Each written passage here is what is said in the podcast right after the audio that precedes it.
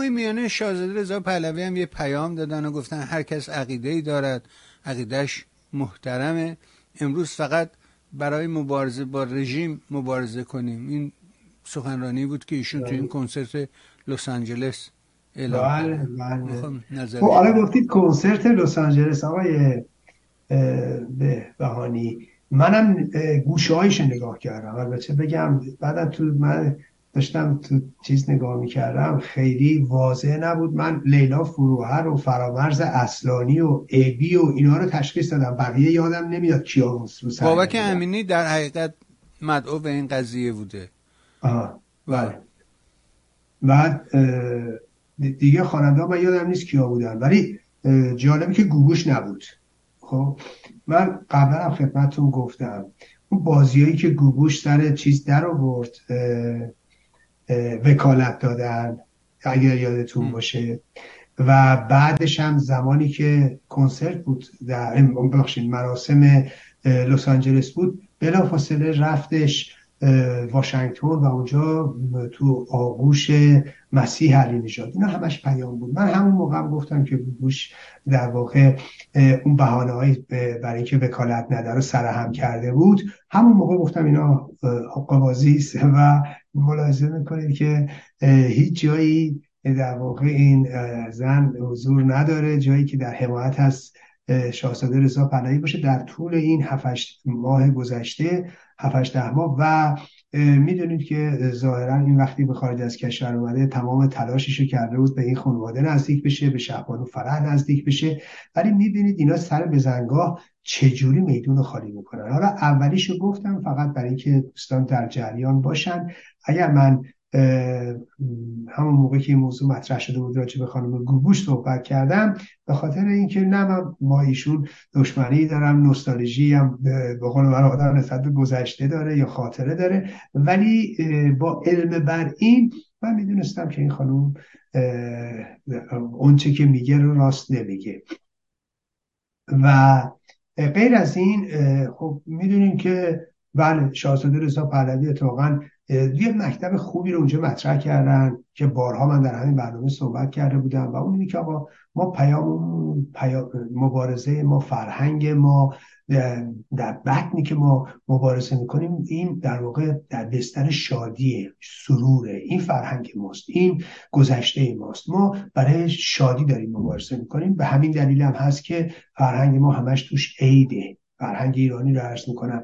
عید نوروز نمی‌دونم و جشن جشن تیرگان جشن بهرگان جشن چهارشنبه سوری جشن یلداست و جشن دیگه که در درون همین جشن ها بوده و در واقع اون پیوندی که ما با طبیعت داریم و سیزده به در داریم و و و.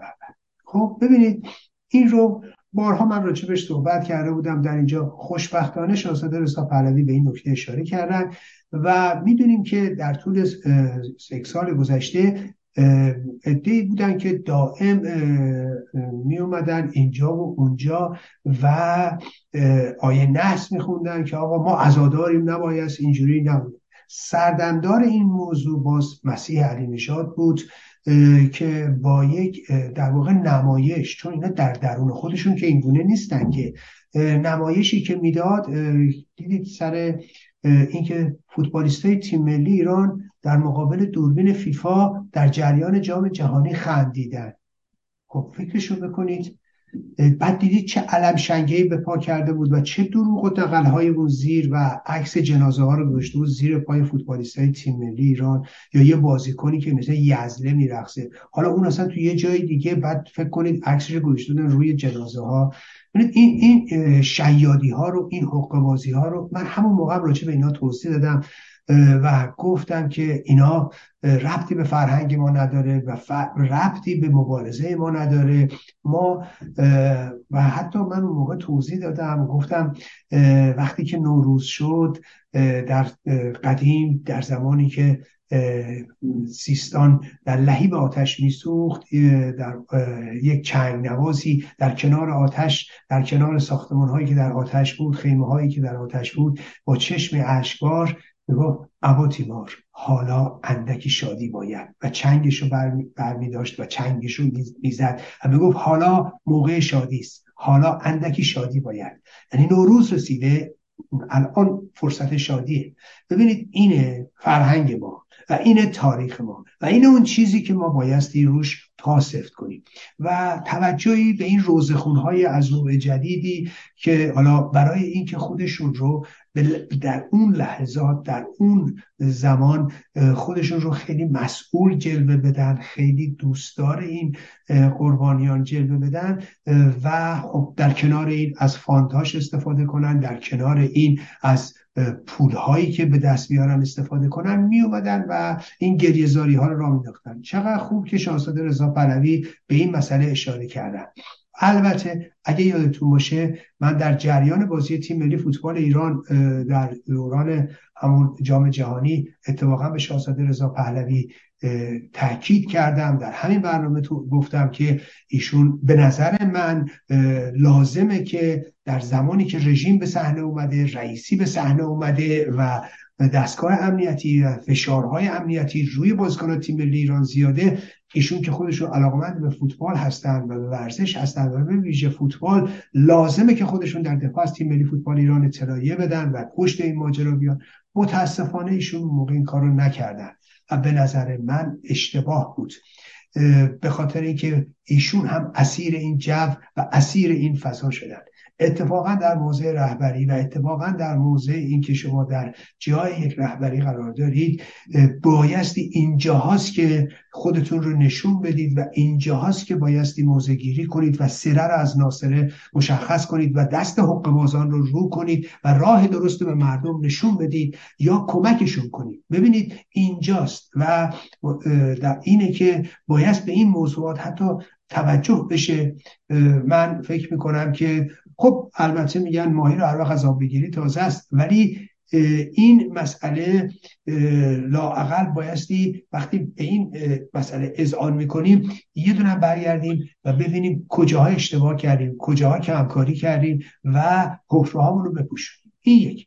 بله شاهزاده رضا پهلوی به درستی اعلام کردن ایشون که آقا از نظر ما همه چیز رو صندوق رأی مشخص می‌کنه. و صندوق رأیی که فردا در ایران به پا میشه. و مردم ایران می‌تونن نظرات خودشون رو اونجا بیان کنن. وزن هر کسی هم اونجا مشخص میشه. ولی امروز ما باید همه تلاشمون رو بذاریم برای مبارزه با رژیم و برای به زیر کشیدن نظام نکبت اسلامی. خب به ایشون در جایگاهی هم که قرار دارن غیر از این ازشون انتظار نمیره و تردیدی نیست که باید از همین موضع ایشون حرکت کنن. و به همین دلیل من تاکید می‌کنم بازم شاهزاده رضا پهلوی اشتباه محضه اشتباه محضه که در هیچ یک از این اطلاف ها شرکت کنند ببینید در واقع این اعتلاف ها بایستی شکل بگیره یا به هر ترتیب کسانی که می‌خوان دور هم جمع بشن. ولی کن شما باید یک کسی رو اعلام کنید یک کسی رو بایستی مشخص کنید. ببینید مکرون نمی‌دونم سخنرانی مکرون رو دیدید؟ من تو فضای مجازی دیدم سخنرانیش رو که به انگلیسی صحبت می‌کنه مکرون. حالا در مقابل میگن در ارتباط با روسیه داشته صحبت می‌کرده. ولی کن مکرون داره عمومی صحبت می‌کنه. برای همه جاز داره صحبت می‌کنه. اونجا به تاکید در واقع در این که برای تغییر رژیم ها چی کار می‌کنید و در واقع چه, سیاستی در ارتباط با تغییر رژیم ها دارید به سراحت عنوان می‌کنه. اونجا دو تا حرف می‌زنه. میگه اول از میگه آلترناتیو چیه؟ یه کیه؟ چی کار می‌خواد بکنه؟ ببینید این موضوعی که مکرون میگه و درست هم داره میگه. این همون چیزی بود که به مسیح علی هم گفت برای نفهمید. این انقدر مست دیدار با مکرون شده بود. اساسا می‌گفت رسمیت شناخت کنن آقا دروغ می‌گفت. من همون موقع هم گفتم این دروغه. همون موقع هم گفتم دیدار اصلا دیدار خوبی نبود. برای که مکرون حرفش زد گفت شما ندارید. شما نه آینده ای دارید نه طرحی دارید نه برنامه دارید نه جایگزینی دارید و چجوری؟ ما از شما حمایت کنیم. معلومه نمی کنیم مکرون دقیقا این حرفا رو به مسیح نشد زد ولی اون مست قدرت بود. مست دیدار با مکرون فکر کرده بود چه خبر شده. خب می‌دونید اینه. پس بنابراین نیازه من بارها تاکید کردم. ببینید نیاز ماست که ما یک شا... یک نفر رو شاخص داشته باشیم. برای جایگزینی. اما باید اینو به غرب تحمیل کنیم. بدون این بدون این یک جای کار ما میلنگه. و بدون این رژیم ما نمی‌تونیم لوازم لازم رو برای به زیر کشیدن نظام نکبت اسلامی فراهم کنیم. این لوازم بخشش داخلیه بخشش خارجیه.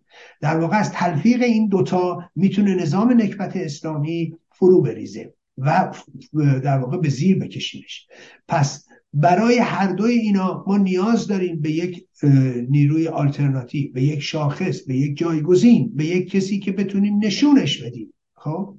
این اون چیزیه که متاسفانه ادهی در جهت زدن زیرا ببین هستن. و من تاکید می‌کنم که ما بایستی بر اساس داشته هامون حرکت کنیم. یا اندازه جیبمون خرج کنیم. من تاکید می‌کنم بارها هم گفتم بهتر از شاهزاده رضا پهلوی ندارید. و این کسی که قدرت buzz marketing داشته باشه ما نداریم. نمی‌تونیم بریم تو ذهنمون بسازیم هیچکی هم نمی‌تونه رهبر بسازه. اینو بدونید. هیچ کسی. زیر این سقف آسمون نمی‌تونه رهبر بسازه.